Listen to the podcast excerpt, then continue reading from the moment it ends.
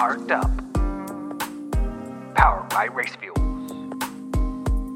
We are back for episode 16 of Parked Up. Tony D'Alberto is with me. My name is Grant Rowley, and the state is in absolute turmoil.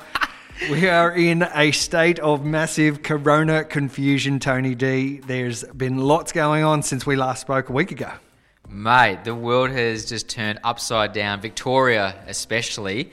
Aren't we And naughty down here? We must be, yeah. Clearly, the cases have been going up since we last spoke, and I think yesterday we had about 117 cases, which is you know really bad, and the borders are about to be closed. So as we speak, every Victorian supercar team is literally on the road, scrambling, trying to get out of the state, just like the AFL players did. Yeah, that's it's unbelievable. It's diff- supercars is so different to footy though. Footy is played every week, and hmm. supercars is is just by nature a lot different. So how they're going to manage any all of this? way harder for them to pack their stuff up. It's not like let's grab my footy boots and the ball and let's go. You know, to make it really simplistic Well, for football. for you as a race driver, As a race driver, yeah, helmet you, and boots. See you later. you think about old mate who's just you know got the engine out, half in or half out, and suddenly it's like, guys, we need to drop everything, pack the tr- cars in the truck, doesn't care what state they're in, and get out of the state. So it's mayhem out there. Isn't it? Yeah. So we had a couple of people that we were going to talk to, but with all of this going on, Tony, I basically put the entire show in the bin. And this is about half an hour ago. Yeah, and we'll uh, we'll we'll see who we can get in touch with, um, and I'd imagine that the people who we do get in touch with might be on the road as well. So, like unbelievable, unprecedented actions being taken by supercars to actually get the Vic teams to try and do this. And I guess the biggest cost that they'll probably have to incur is the accommodation, uh, and and the you know But how's the the Queensland teams though? They're just sitting back, enjoying the sun, going ha ha. Oh, and it is perfectly sunshine up there as well. They don't have to rush What their preparation and then maybe work out of somebody else's garage for the next couple of weeks or whenever the Sydney Motorsport round is penciled in. You know, they might change that as well. Who knows? So there's all these things up in the air, and but at the moment the priority is just to get out of the state so we don't get stuck Mm. and uh, not have you know half the teams get to the next round. So crazy, crazy, crazy. But in good news though, Go for it. Formula One. Yeah, that's back. That was back. That was awesome race. hey, awesome listen, race. listen to this. I got something for you. Yep. And it's lights out and away we go. And Bottas gets away very nicely indeed. Verstappen Oh, alongside it's so Lando good to hear those Albon, words. So great to have Formula One back, and the race didn't disappoint. Did you stay up and watch it? Yeah. Oh no, I I I went to bed uh, maybe about thirty laps ago, just as stuff started to get real interesting. But I did stay at home today and watch the uh, replay, and yeah, awesome, awesome. Yeah. Actually, I felt like I did. When I was like uh, 14, 15, 16, really getting into F1, and I didn't uh, didn't look at any social media, and I just quickly, um, you know, pressed play on the the Foxtel recording that I had, and and watched the replay of the the last bit of the race that I missed. So no, um, I, I called it early. I like I'm not going to be able to stay up until 11 and watch that, and then get up early for work. So I uh, called it, went to bed. Then this morning I watched the start with Oscar. He was up early, so we watched uh, the start of the race, and then I let the social media sort of fill in the rest of the gaps. So I've still got to watch the entire thing. But Yep. looked like an eventful race. Yeah, heaps going on. Only I think eleven finishes or something. Yeah. quite unpredictable, but um, predictable result in that the Mercedes went on Yeah. to win. What do you think of that? Uh, DAS system that they have, the, DA, the DAS, pull the steering wheel and wheels straighten. That's cool. Look, I mean, I, I'd, uh, I'm not sure how much difference it actually makes, but I tell you what it does do. It makes every other team down pit lane uh, focus on that aspect of it and maybe take their uh, focus off what they're actually doing. We saw Red Bull actually protest it on the weekend. They were going to protest it back in Australia. Um, obviously, that didn't happen. So they've brought it to Austria and uh, they've tried to protest again but uh, no action was taken. So apparently, though, they've, they've outlawed it for next year already. So Mercedes will get the chance to use it this year, but who knows how much time they're actually gaining from it. Yep. But uh, you know, as we know, Mercedes Benz is the was is the team to beat in Formula One. and whether it was Lewis or, or Bottas, they were always in uh, P1 all weekend. So Lewis had a pretty rough weekend though, like from you know qualifying, getting uh, a grid spot penalty, not getting the pole, and then in the race coming together with Alex Albon uh, later in the race there. And to be honest, I, I really felt that wasn't entirely his fault. Like when you look at the outside vision and you see Albon going around the outside of him, which is it's ambitious. But when you look at the outside vision, you think, oh, Lewis could have uh, given him more room. But then when you look on the onboard of Lewis, he's it's not like he sees Albon coming around the outside and he opens up the wheel to try and squeeze him. He's still trying to turn the corner. And the rear wheels on those things are so much wider than the front.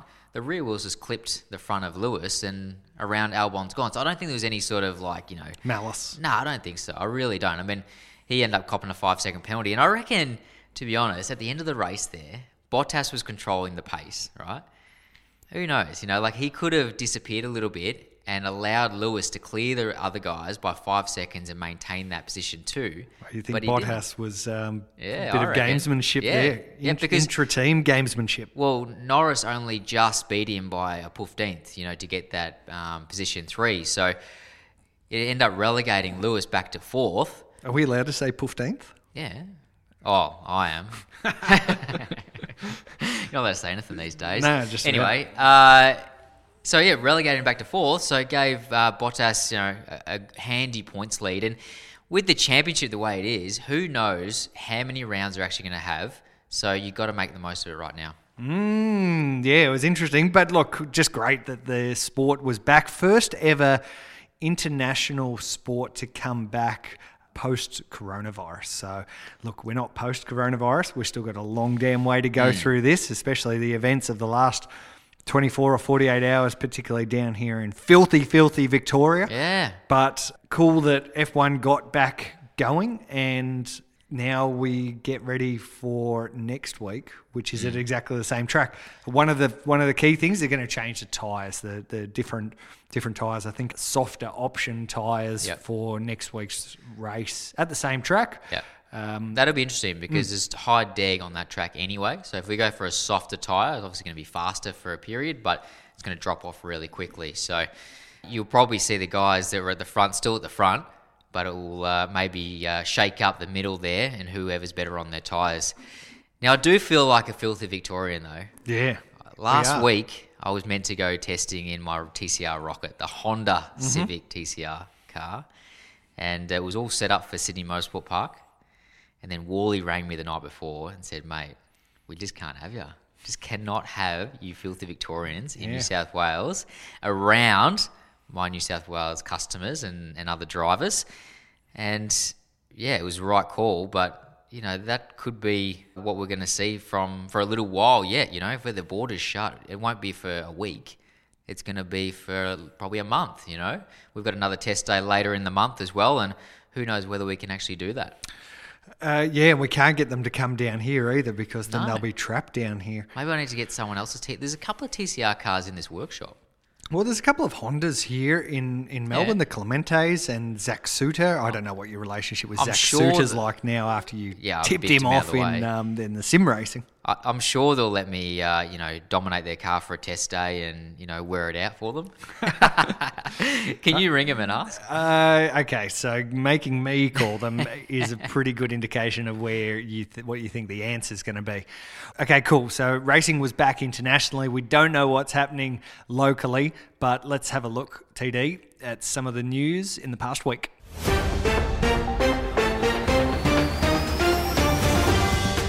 And most of the news that we've got really centres around some very, very cool results for the Aussies over overseas. They did an incredible job. Oscar Piastri taking his first win in Formula Three. Uh, he's a filthy Victorian as well, so. Um, but uh, good, to, good to see him him take a win. He, he drove, of course, in our ARG Esport Yeah, Cup. yeah So- I taught him a few things in that race, and I think he's taken that into his first F3 race. Of course, of course. Um, I didn't see which way he went uh, Tasmanian Alex Peroni finished third in in the same race. in, in exactly the Yeah. same race. They didn't quite get those uh, good results uh, later on, but yeah, um, reverse top ten for the second race. So that's right.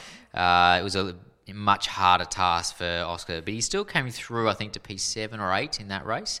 Uh, Liam Lawson from New Zealand won that race. Let's, so we can claim the Kiwis as ours. as well. It was, a, it was a really good weekend for Kiwis as well. Yeah, uh, of course, Jaxon Evans won the Porsche Super Cup race. Jordan Love, the reigning Australian Carrera Cup champion, made his debut, finished Yep. 12th as Yep, well. made So six spots in the race. It was a really, really good drive. Yep. So he uh, he he did an exceptional job over there. So despite the doom and gloom, there's Hmm. some uh, there's some quite good things happening for our uh, countrymen. Yeah, kicking uh, goals over there. Will Power as well in IndyCar took his 58th pole position. It's unbelievable, isn't it? Yep, yep. So that's Scott Dixon won the race. Scott Dixon won the Kiwi. race. We can call him an Aussie as well. crazy. Yeah, so awesome results uh, over in Austria for the Aussies. Dan Ricciardo let the team down massively. Mate. Yeah, he had a power unit failure, which I don't know what that means, but basically the engine or transmission or gearbox, whatever, has stopped working, and he retired from the race. Unfortunately, I tell you what, those Renaults really are disappointing. Yeah, they're they're a bit of a struggle. Like most of them look like they're struggling though Hmm. compared to the Mercedes. They're absolutely in a league of their own. The Red Bulls, I think, will They looked good in the race. yeah they'll be competitive as as the season comes through. The McLarens are good and, Hmm. and positive for Ricciardo for next year for when he goes to to McLaren. Like there was uh, a bit of talk. Just in the past week about McLaren, you know, potentially going under and uh, not having enough cash in the bank to, Yeah. to do the things that they like to do, but uh, they built a handy mousetrap for their Formula One car, and Lando Norris, awesome result that he got up there and, and scored a podium. But that's the international news. The, Yep. the big news locally is that we've we've got some dramas trying to get to the next trying to get to the next supercars round. So after our last podcast, we thought we were going to Winton. We're not going to Winton because of our state being completely infested with this COVID nineteen. Supercars I elected. shouldn't be laughing. No, Sorry. we're uh, we're all part of it. Yeah, so no Winton Supercars round, and that round, the Truck Assist supported event has been moved to Sydney Motorsport Park. So two rounds in Sydney, and that yeah, I think that's the very first time that something like that has ever happened for for us. Very similar to Formula One, they're just doing theirs on consecutive weekends. I like what the supercars did there. Uh, obviously, reacting very quickly. They were going to do a night race uh, and different tyres as well for the weekend. So it wasn't, yeah, we're going to the same circuit, but totally different format. Uh, so I thought that was that was quite clever. So for our viewers, just tell us what the differences are with the tyre regs for this second event in Sydney. Well, the first one they didn't have enough tyres, and they ran the one compound and the soft compound. But going to Sydney for the second time round, they've actually got the hard and soft compound. So there's going to be some races there where drivers are going to elect to run their hard compound. Let's say they don't qualify well, uh, run their hard compound, get that out of the way, and basically take the pain in that race and know they're not going to get a result. Um, because generally, the soft tyre will be you know, up to a second half, two seconds a lap faster than the harder tyre.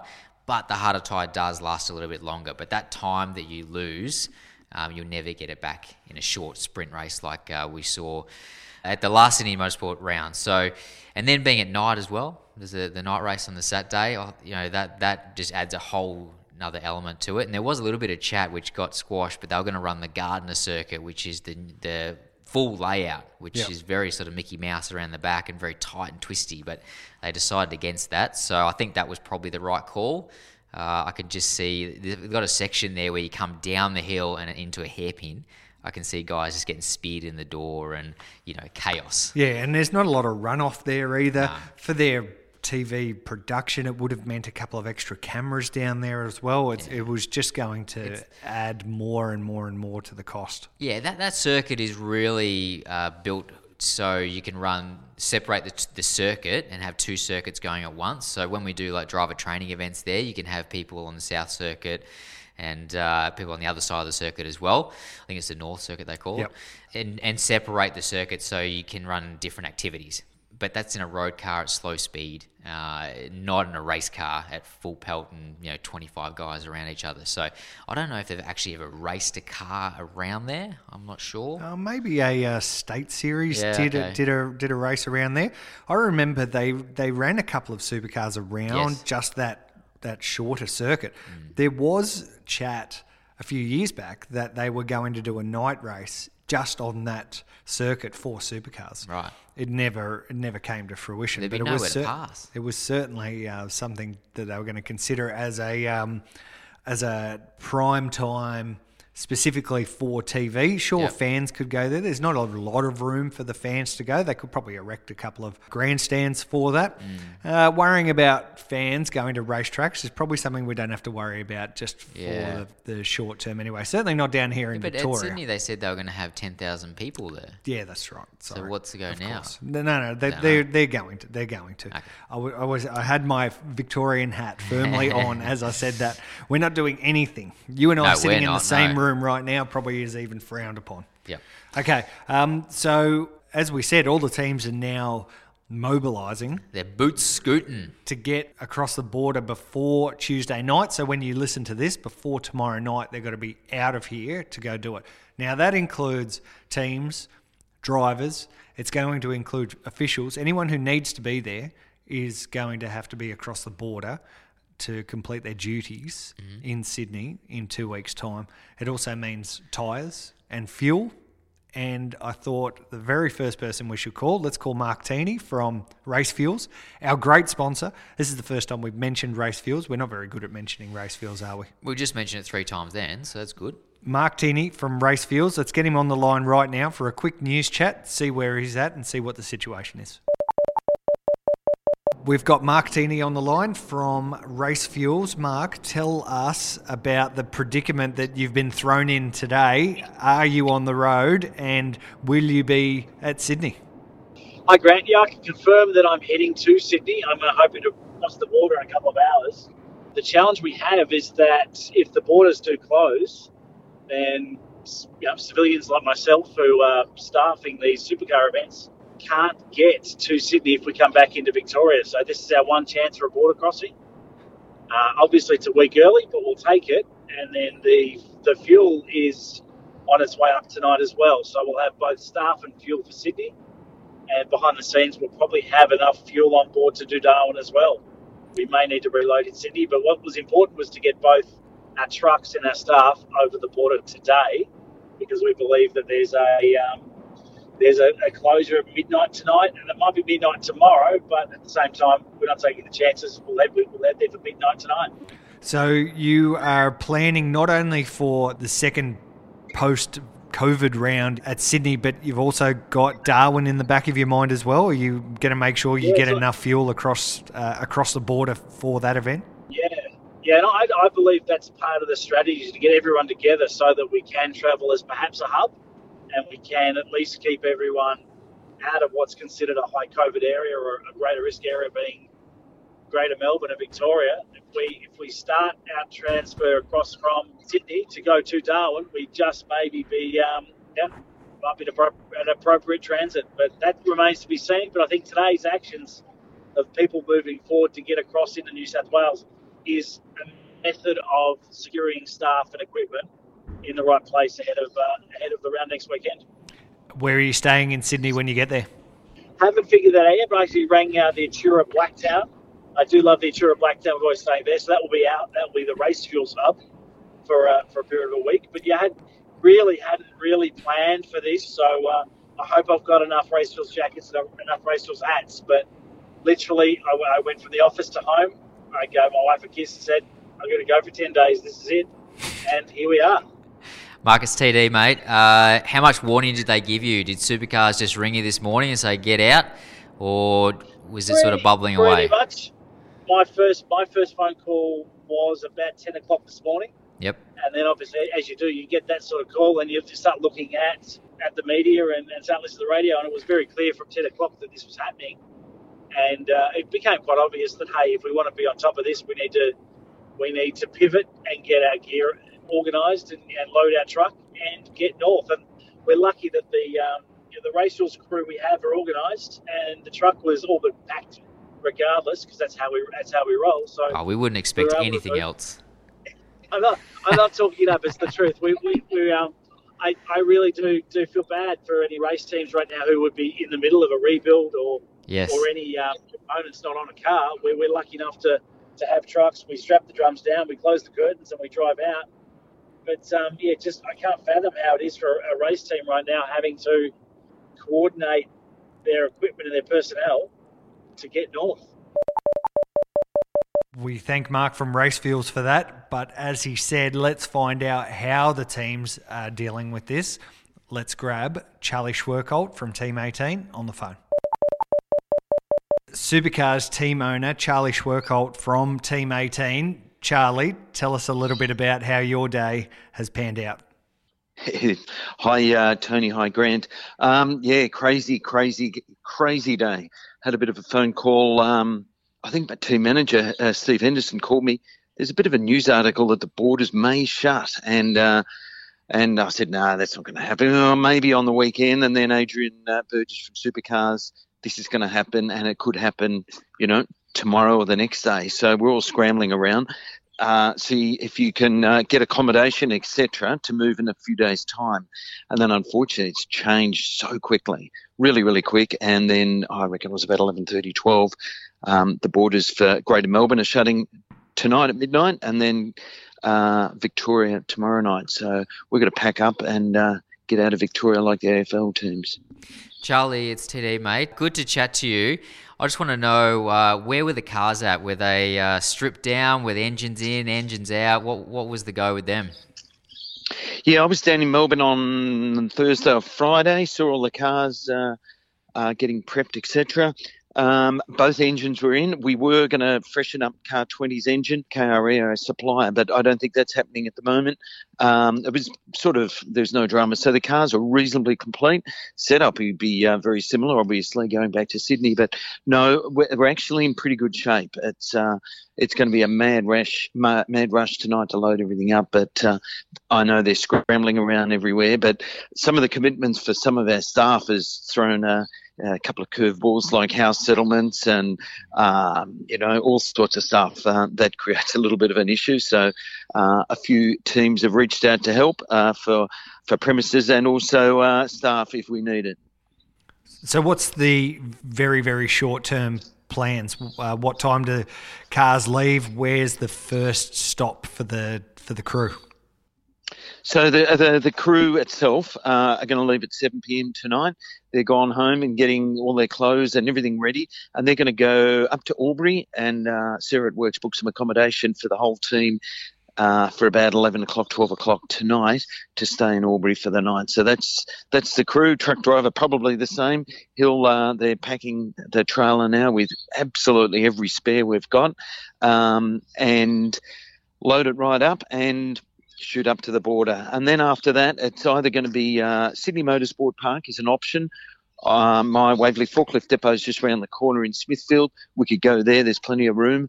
But um, I think pit lane will be open in Sydney uh, there, so it probably makes sense. You can get some of the crew to work inside the, uh, the your forklift business to uh, take some heat off there if there's some extra chores to do.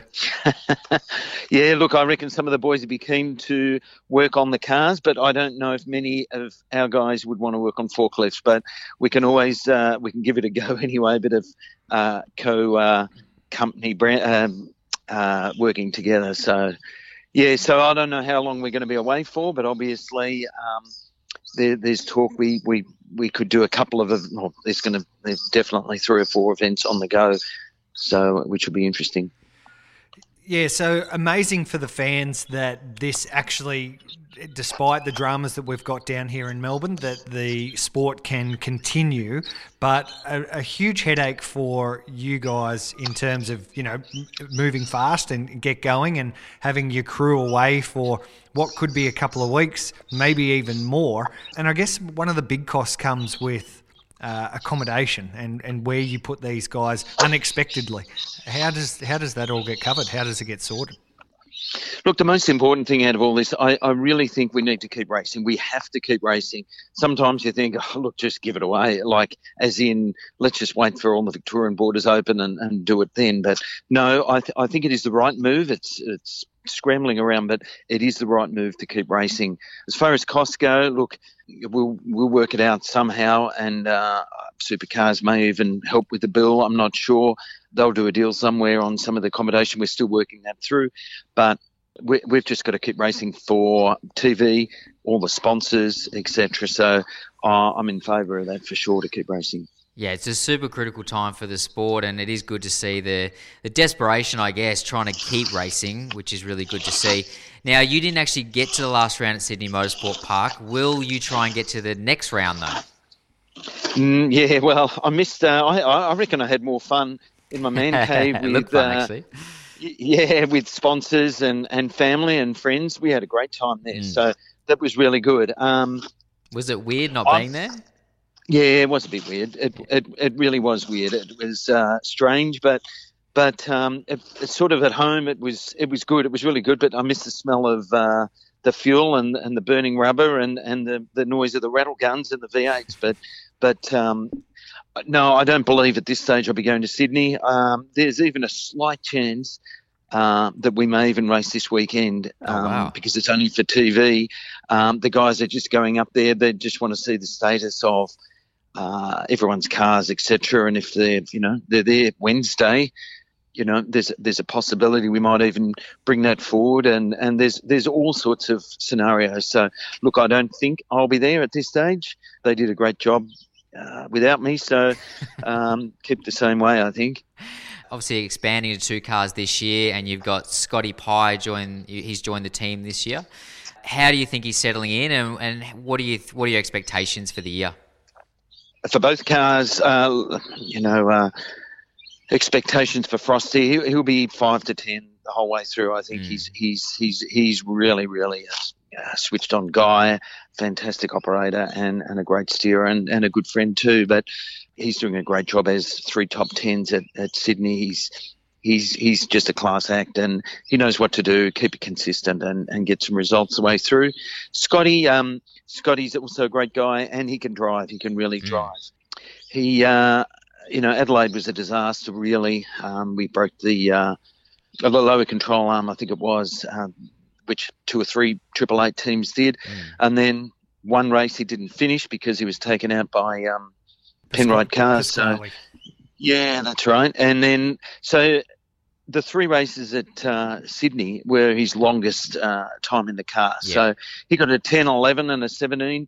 Um, he's got a new engineer. Um, he's moved with Phil Keed now. So it's it's basically starting all over again. So I I think he'll he'll just keep going up and up and up. His season started, and he'll just get better and, as he goes and more seat time. And yeah, um, yeah, I think he'll go good. Is it even hard to think about expectations for track results when you're doing things like you have tried to do today to, you know, just keep the show on the road? Totally agree. It's um, it, it's yeah. I, you're not you're not even worried about results or anything. You just want to get there and get the crew there, and you feel for some of the crew or what they've got to go through.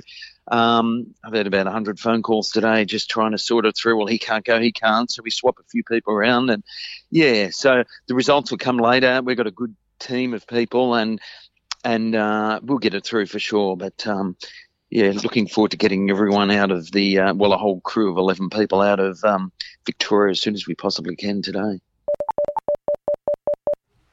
Great to chat with Charlie there. He sounded like he was uh, a very busy man, but uh, kind of him to actually take our call. That was uh, we didn't uh, plan that one, so that was off the cuff. So thank you very much, Charlie. This, this is what happens in the newsroom, Tony. In the news it podcast. felt like we were in the newsroom. well, let's let's keep it rolling. Who should we talk to next? We've got to speak to a driver. I'd like to see how the drivers reacted, and when they found out, they had to uh, pack up their stuff and go. Which driver should we call?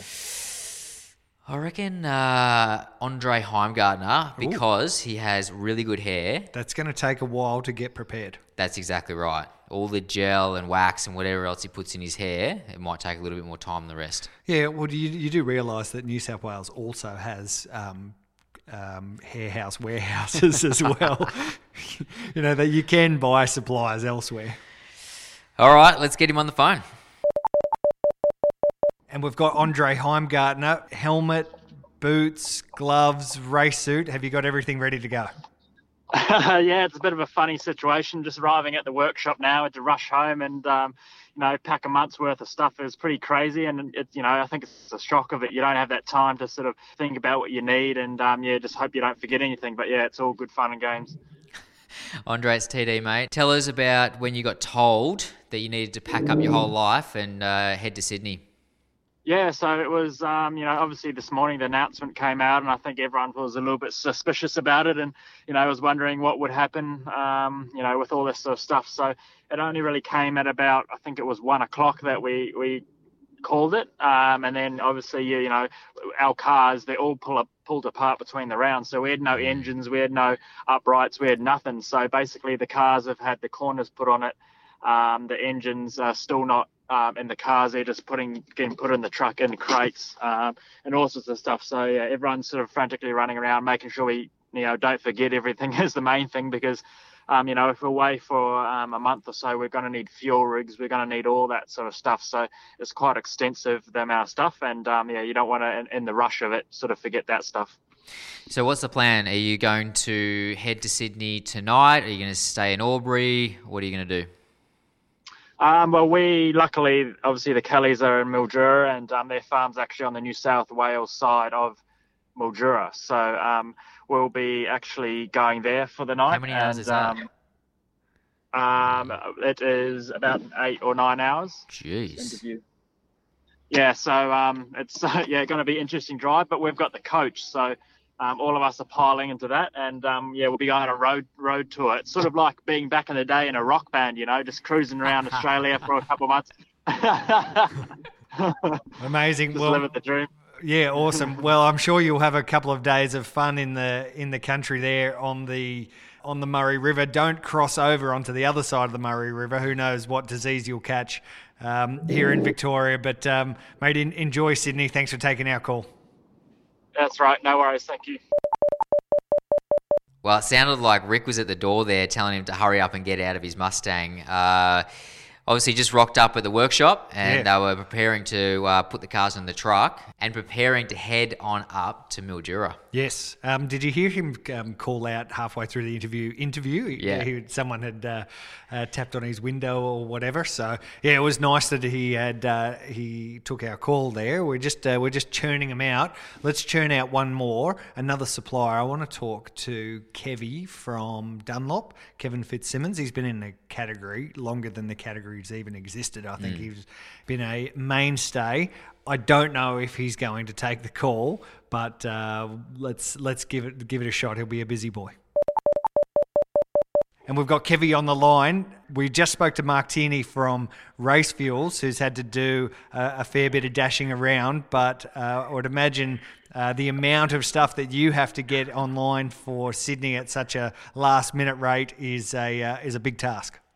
Yeah, luckily for us, we had all the tyres here for this year, other than Bathurst. So I've got uh, I've got nine and a half thousand tyres sitting in the warehouse. So it was just a matter of which ones we put in. So uh, that was all cool. I actually got them ready last week, uh, but it was just a matter of the phone call today to say, hey, you know, get cracking now. So we've uh, we've loaded one 40 foot container already. I'm just doing the second one now because we're loading the um, Super 2 tyres as well because they're on standby. So uh, if uh, that uh, all works out and goes ahead, we'll have all the tyres here ready to go. So um, at this stage, we should be loaded and pretty well on the road by about six o'clock tonight. So nice little cruise up the highway. How many guys have you got working on this, packing the trucks? Uh, there's three of us here at the moment. Um, so Steve, our truck driver, and Aaron, my permanent offsider, sort of he's uh, he's in the box, and um, yeah, we're uh, throwing black things around everywhere. Tyres going left, right, and centre at the moment. So uh, I was just lucky that I actually got it ready last week. That uh, it was relatively an easy load as opposed to you know getting the count right, etc. With um, the split compounds because we've got hards and softs uh, for the next event. So that'll be. Uh, another little curveball thrown at the team, so it should be fantastic racing. Hopefully, like we had a couple of weeks ago. Hey, Kevy, you sound like you're out of breath, mate. Uh, obviously, a very, very busy day for you guys trying to load all these tyres. Tell us about it. Come on. Yeah, it has. It's um, the phone call came through about eleven o'clock this morning to you know how soon could you load and leave the state? It was literally that, that quick. It was like, oh, serious? Oh, okay, well, probably around about twelve hours, right? You know, basically you've got you've got sort of eight hours to be out, so be on the road. So um, yeah, it was just one of those things. Um, as I said, luckily we had all the tyres here and everything was pretty well ready to go. So um, thank goodness, uh, we were able to get hold of a couple of rail containers pretty quick. Um, there's no train from Melbourne to Sydney on, on Mondays, but they'll uh, they'll go on the uh, the train tomorrow. They'll be in Sydney on Wednesday. uh, we'll get them to the track on uh, Wednesday afternoon or Thursday and unload them into the garage and then uh, find something to do for a week.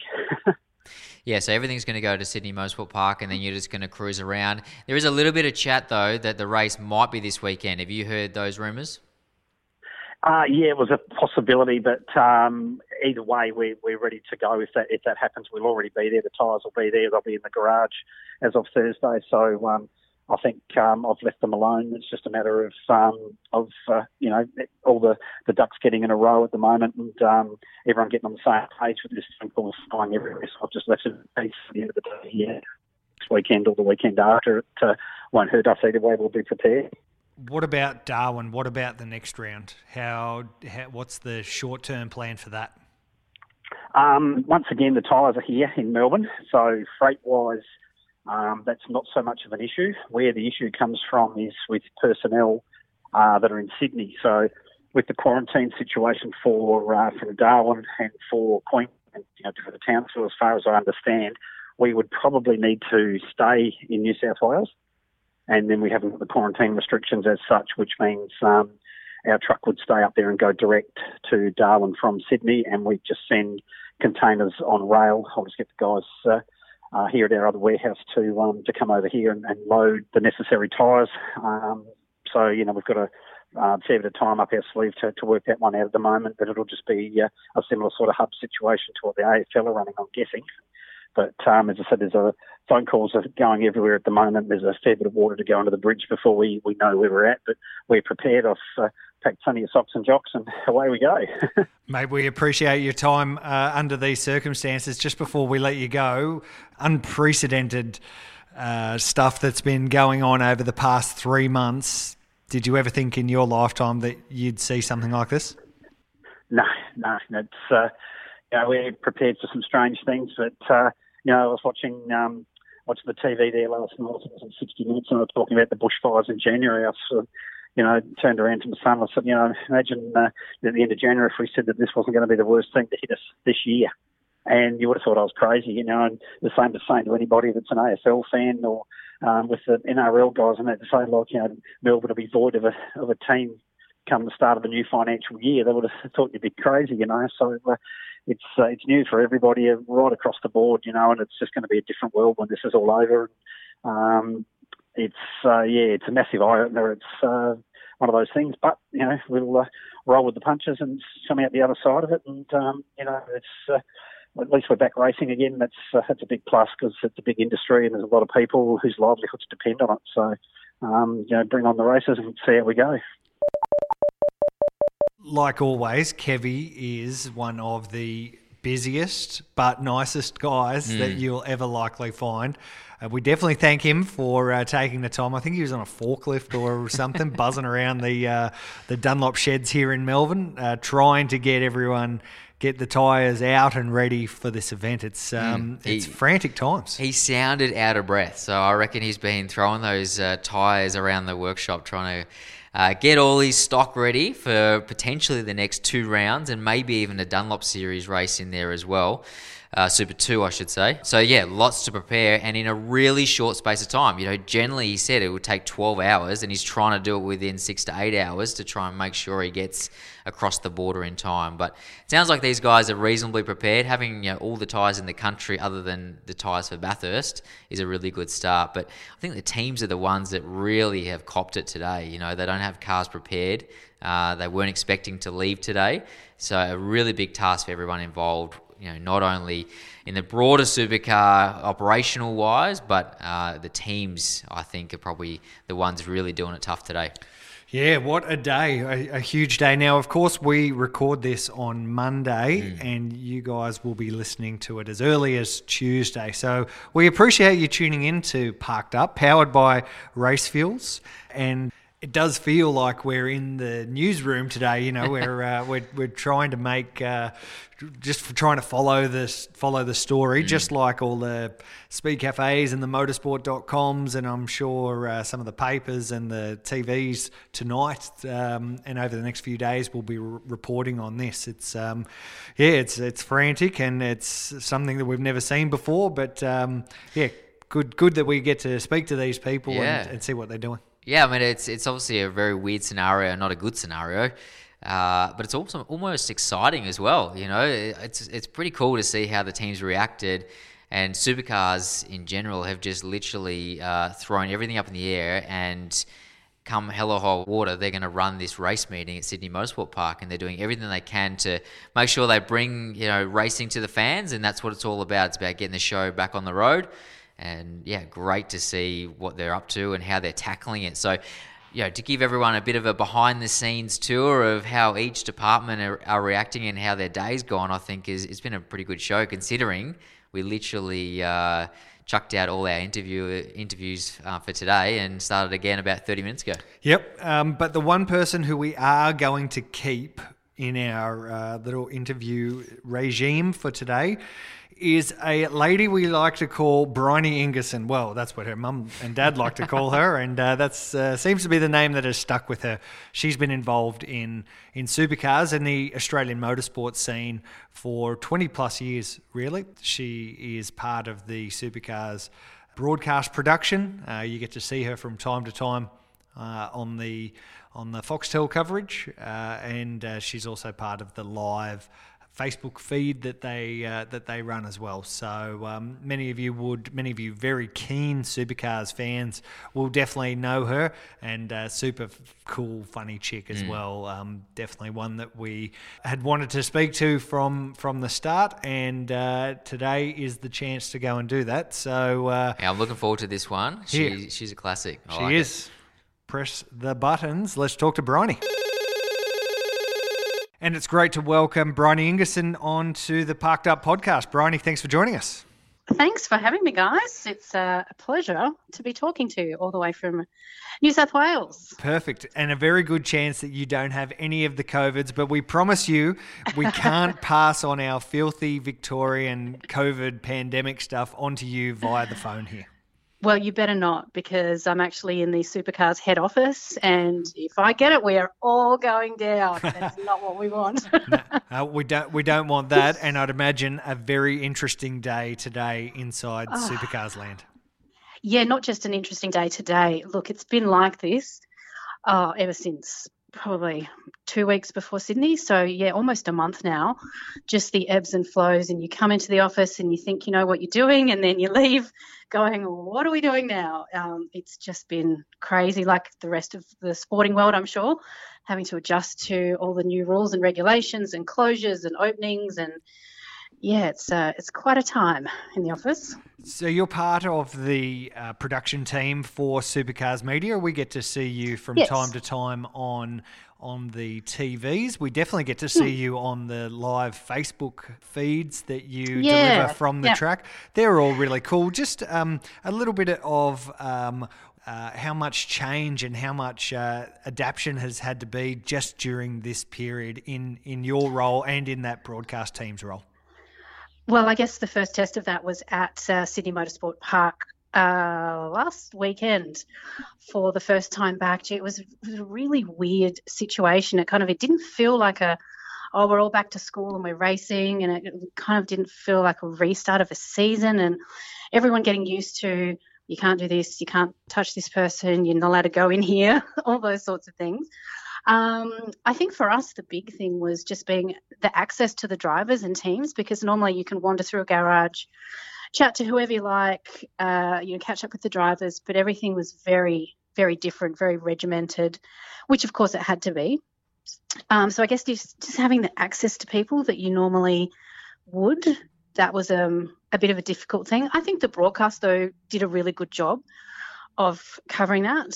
Um, you know, the guys that carried the boom mics around and just jumped in underneath and put, put the little hand mic in 1.5 meters away. I thought they did a, a cracking job all weekend.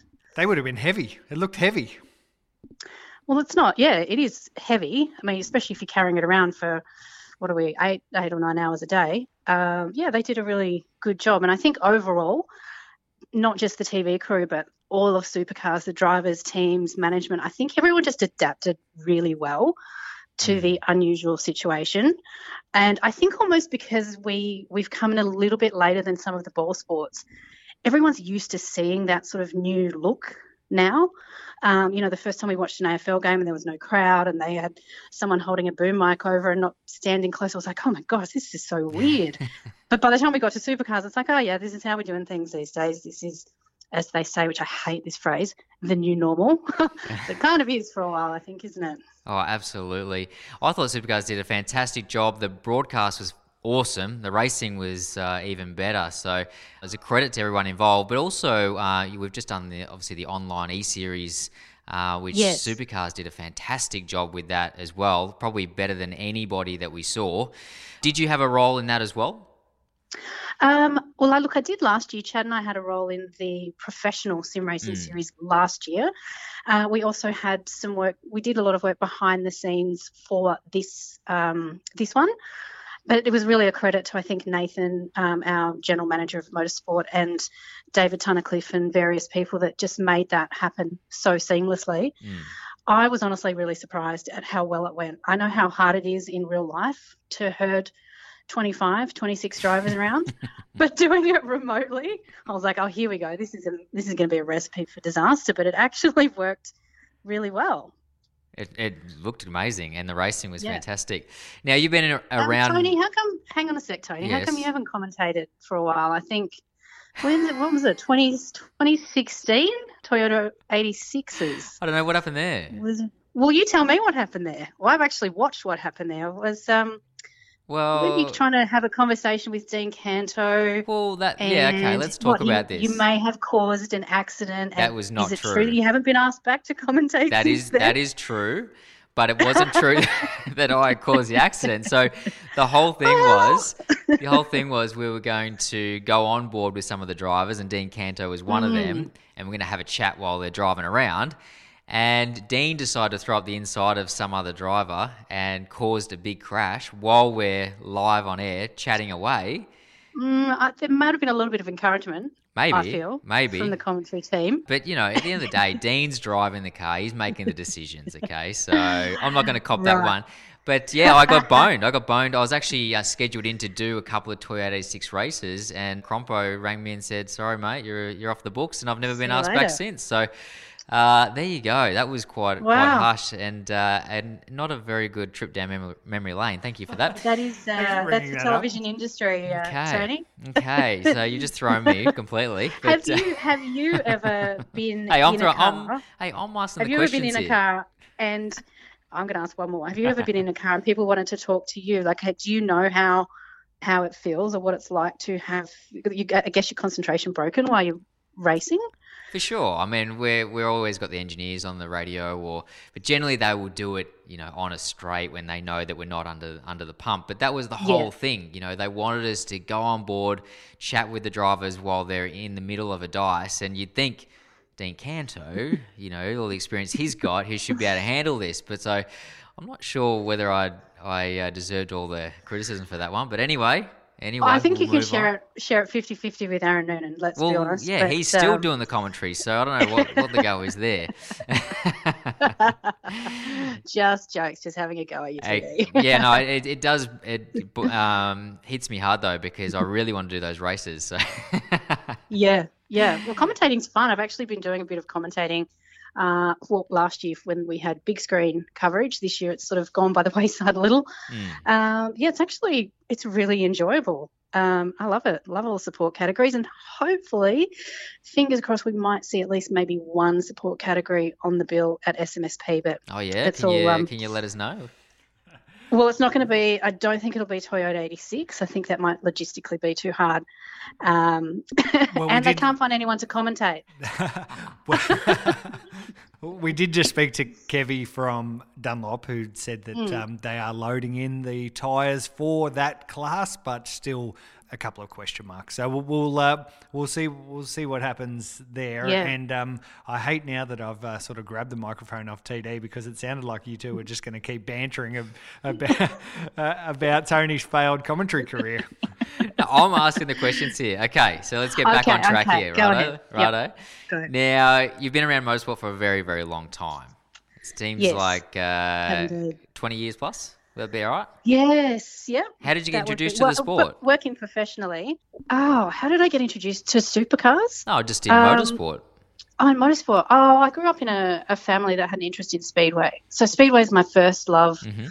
Sprint car racing. I could just watch it every day. Uh, it's absolutely my favourite thing. And I guess through being a fan of that, there was an opportunity at a local racetrack. They needed someone to do some interviews for their local telecast, and I was like, "Well, I know everyone, and I know what to ask." So I started that way, and then ended up sending a show reel into Channel Ten. And at that time, I guess I just caught their eye and started doing some freelance bits and pieces. And then when the Seven deal came with um, came with Supercars in 2007, uh, sort of slotted in as um, bits and pieces, bits um, reporting, some presenting, some producing, all sorts of things, and sort of have pretty much stayed around ever since. And uh, you work pretty closely with our good friends Chad Neylon and Andy Jones. Uh, Yes. Who's your favourite though? Um, We won't tell. Ben. Ben's my favorite. I love both of them to death. We have such a good crew, and I really miss uh, miss hanging out with them and creating awesome content. That was that's what is so much fun about the Facebook lives that we do. Is it's just it's gotten a little bit more professional than when we started. It was literally like let's just roll around, see who we can talk to, and it's now become a little bit of a, a bigger production. But the the essence of it is if you're just a fan, you know, wandering around the pits and you see someone, you want to go and ask them something, that's what we would do. And um, yeah, still really enjoy that. So we've got fans coming to Sydney Motorsport Park. Is that right? Ten thousand, I reckon. At reckon. this stage, yes, as of yeah, as of today. So will you be roaming around plan. trying to get a few interviews, or are you allowed to be Um, around? I just I don't I don't think we're encouraged to go over. We'll have to stick in pit lane, and obviously the the pit paddock won't be open to spectators, so they will basically stay over the main grandstand over the other side, which you know like it's a shame, but also it's better than nothing. And at this stage, the way things are going, and we just don't know, you sort of think everything's getting better, and then one Mm. minute you know, a state or a few suburbs are, are locked down, I think we should just be grateful for whatever we can get. yes. at the moment. we're just got to get racing again. That is yeah, sure. exactly. We, we actually spoke with uh, Charlie, and uh, I asked him about the expectations for the year, and he sort of Hmm. mentioned that there's really no expectations other than just trying to make this show happen. And I think that's where Exactly. what everyone's thinking about right now. Yeah, and that's what supercars actually um, have been working on really hard. I'm in the office, so I'm, you know, privy to some of the the conversations that go on, and there's contingency plan on, a contingency on a contingency, because you know, as we see, things can change in 12, 24 hours. Um, so I'm actually really impressed with the way that they've adapted to the rules, the closures, the regulations, and uh, you know, it, it pains me when I see people on social media comment, "Oh, the season's over. We should just finish it and wait till next year." And da da da.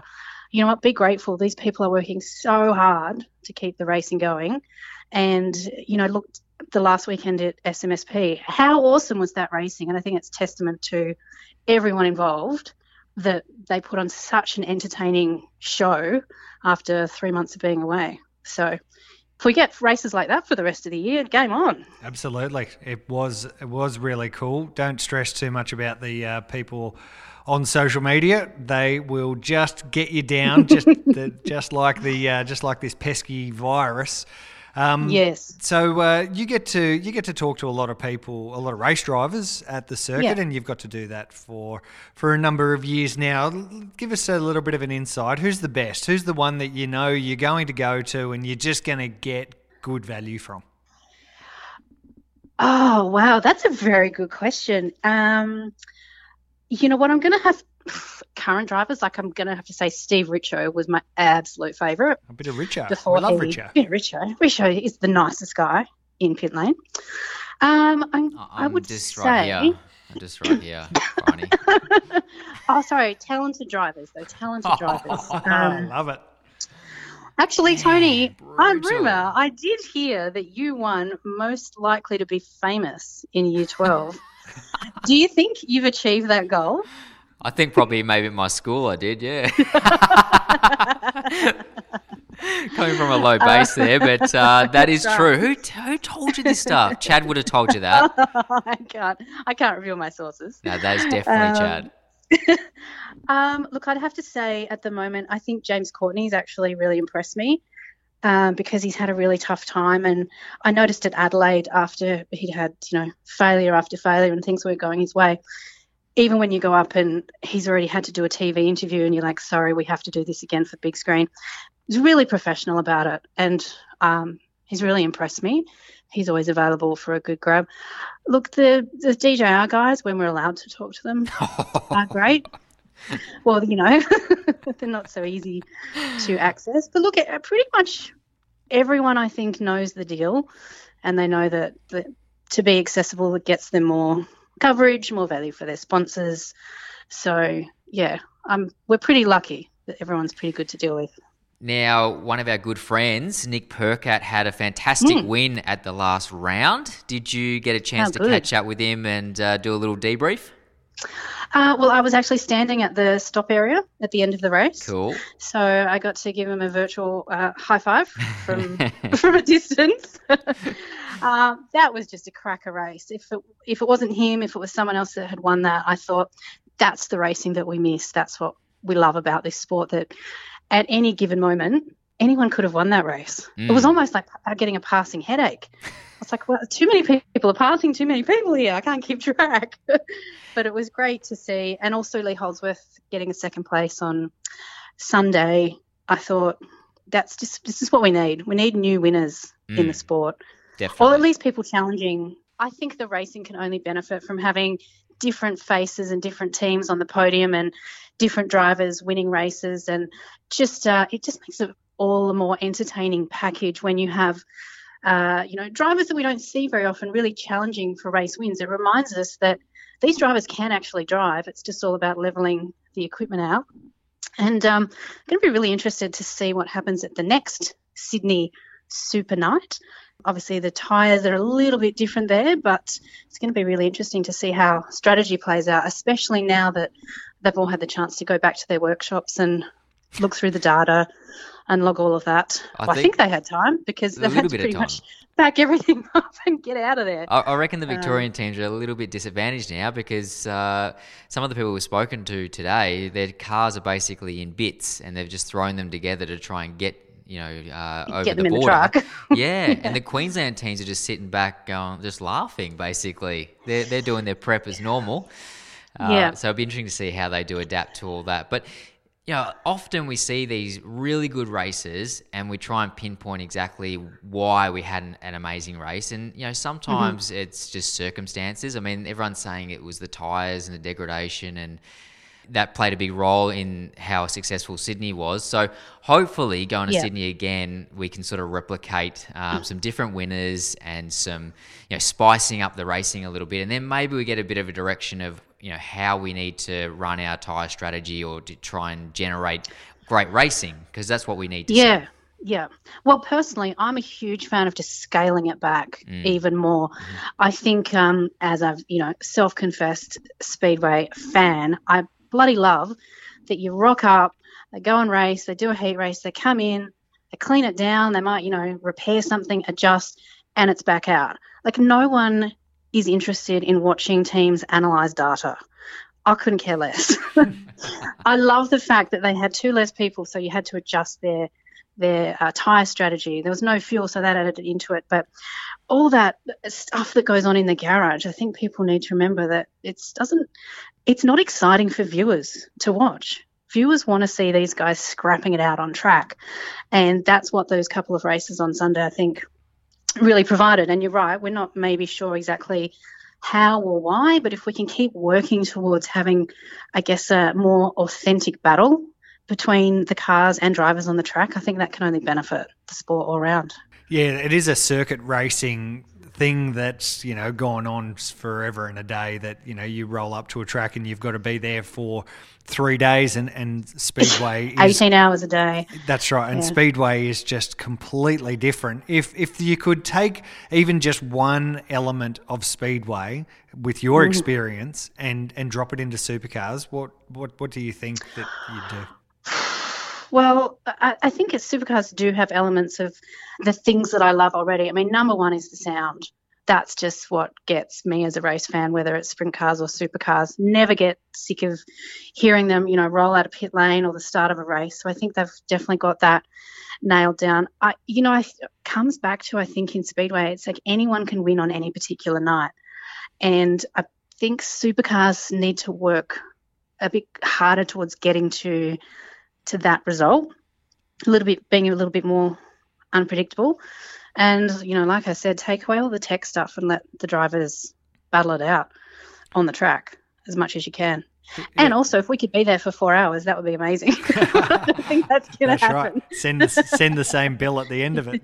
You beauty. Yeah, that's right. And we shouldn't we shouldn't just uh, pin it on supercars. There, you look at the Formula One race that we just watched over the weekend, and it's the same yeah. team that we've watched for the last five years dominate at the front. So, you know, Yeah. circuit racing just maybe by its inherent nature just encourages um, the best to be the best all all the time. Yeah, yeah, I found it interesting over the years, um, you know, because we do focus a lot on the technology in the the telecast and the way we tell the story of supercars, which is fair enough because it is a technological sport. There's a lot of elements, but I've gone and stood out on the hills at Winton and Queensland Raceway and wherever else with the fans, and they sit there and they just go, "Go Ford, go Holden, go Lowndesy." uh, you know, go gears. That's that's what they care about. They don't sit there and discuss. Oh, I wonder how they're analysing that data from that session, or gee, the camber on those tyres was was you know a bit too off in that. No wonder he fell back through the pack.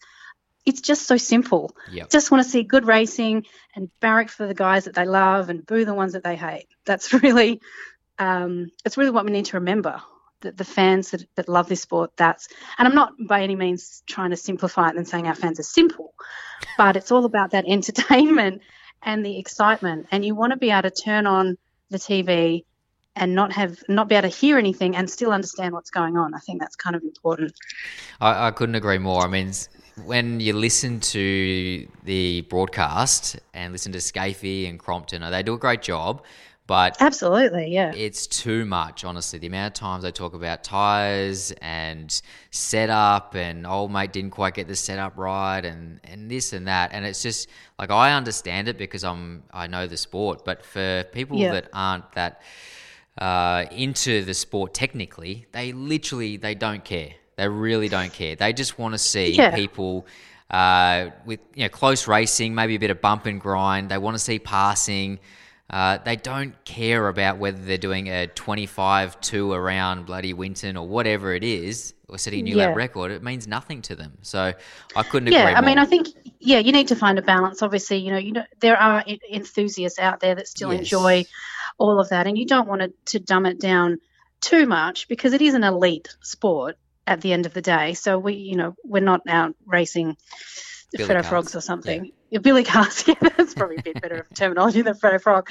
Uh, but I do agree. But I think that if the racing itself is more dynamic and there is more action, then there won't need to be so much of a discussion around Yeah. the technological aspects because there won't be time. Mm, It'll just be, whoa, check out old mate who's spearing past old mate. mm. Check out uh, Dean Canto who's been harassed on the radio by the commentator and is now off in the weeds. You know, that sort of thing. See, entertainment. this is what we need. This is what we need.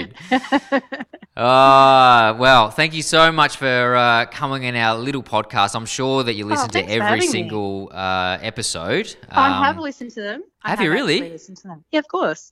Oh, That's my job. My job is to Can keep you? across all Would you be able to do us a favor and uh, actually like uh, rate our Hi, podcast? I'm Bryony Ingerson, and when I'm alone, I would choose to listen to Parked Up with Grant Rowley and Tony D'Alberto. That is Something perfect. like that. Did you want me to do a promo? That is perfect. You've just done it. You've just done it. It's perfect. It's on the record. Parked Up, my podcast of choice. Yes, I Yes. can I can already see the the TVC's promos. You realize. Grant is going to like use that big time. Not No, no, authorized by Bryony Ingerson. it's been an absolute pleasure having a chat. Yeah, likewise. Thanks, and guys. Uh, we look forward to the next round of supercars. I'm sure that you're going to play a big role in the background, and we might even see your lovely uh, smiling face on the TV uh, real soon. What do you reckon, Grant? Can't wait. Thanks for Yeah, thanks, thanks, for guys. thank you very much Cheers. for your time. Much appreciated. So there you have it. Great to talk to Bryony. We thank her for her, her time, and we also thank her for bringing up a couple of cool Tony D stories.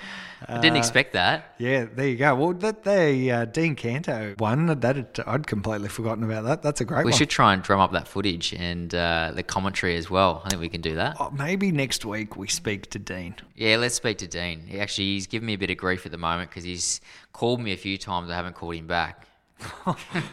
Right. Well, don't call him back. We'll call him next week, and we'll see what he's up to. Uh, one one of one of the best. Love Dean and uh, love his family as well. They're all uh, they're all classics as well. Mm. Something about Sydney people. They're just. I know he lives in Adelaide now, but he's originally a Sydney boy. Mm. Sydney boys are obviously the best. Tony, would you agree? At the moment, uh, Victorians uh, on the nose. So yeah, Sydney people in Sydney uh, definitely got our vote. So great show though. I like that. I like how we sort of uh, shifted and got in contact. We're with, very mobile. yeah, got So in contact with bendy. everybody that mattered today, and uh, it was a pretty good show, I reckon. Yeah, not too bad. Considering. We did. Um, we actually promised to give away some uh, Ah. some stuff. We didn't actually do it. I didn't know. I didn't promote anything on the Facebook page. But parked up on Facebook. It's facebook.com forward slash parked up podcast. You've got to like it because this week I'm going to put up some Race Fuels hats and stickers, and we're going to send them away. Cool. You know what we also need to do Mm-hmm. for everybody that's listening, if we can ask a really big favor, when you go onto your favorite podcast app, whether it be Apple or Spotify, whatever it is, we need you to leave a comment and actually give us a rating. Even if it's one star. No, no, it's got to be five. All right. I know, I actually went on there yesterday. Oh, yeah? And I checked it out, and there's a comment from Fake Delberto, and I was like, "Who's that? It wasn't me. Maybe my dad or something." Fake Delberto. Fake Delberto. Were they uh, positive or critical? Ah, very positive, very positive. Yeah. Great. So yeah, it- we uh, Positive is COVID positive? Because that's a big positive. that's, a fake negative. that's yeah, that's right. We do need you to do that for us. That'd be great. We'd Yeah. appreciate that. Hey, and anyone who does do that, we're going to give a massive shout out to. So Yeah. so put put it on there. We might just have to do a whole show just on shout outs. Good, bad, or indifferent. Um, I'm keen on some shout outs. We might do a shout out thing, but definitely a shout out for, for whoever uh, comments and wins our Race Fuels hat and sticker, which we'll find on the Facebook page in a couple of days' time. And with that, episode number 16, Tony D, Mm. of Parked Up, has come to an end. Has come to an end, but it was an exciting episode.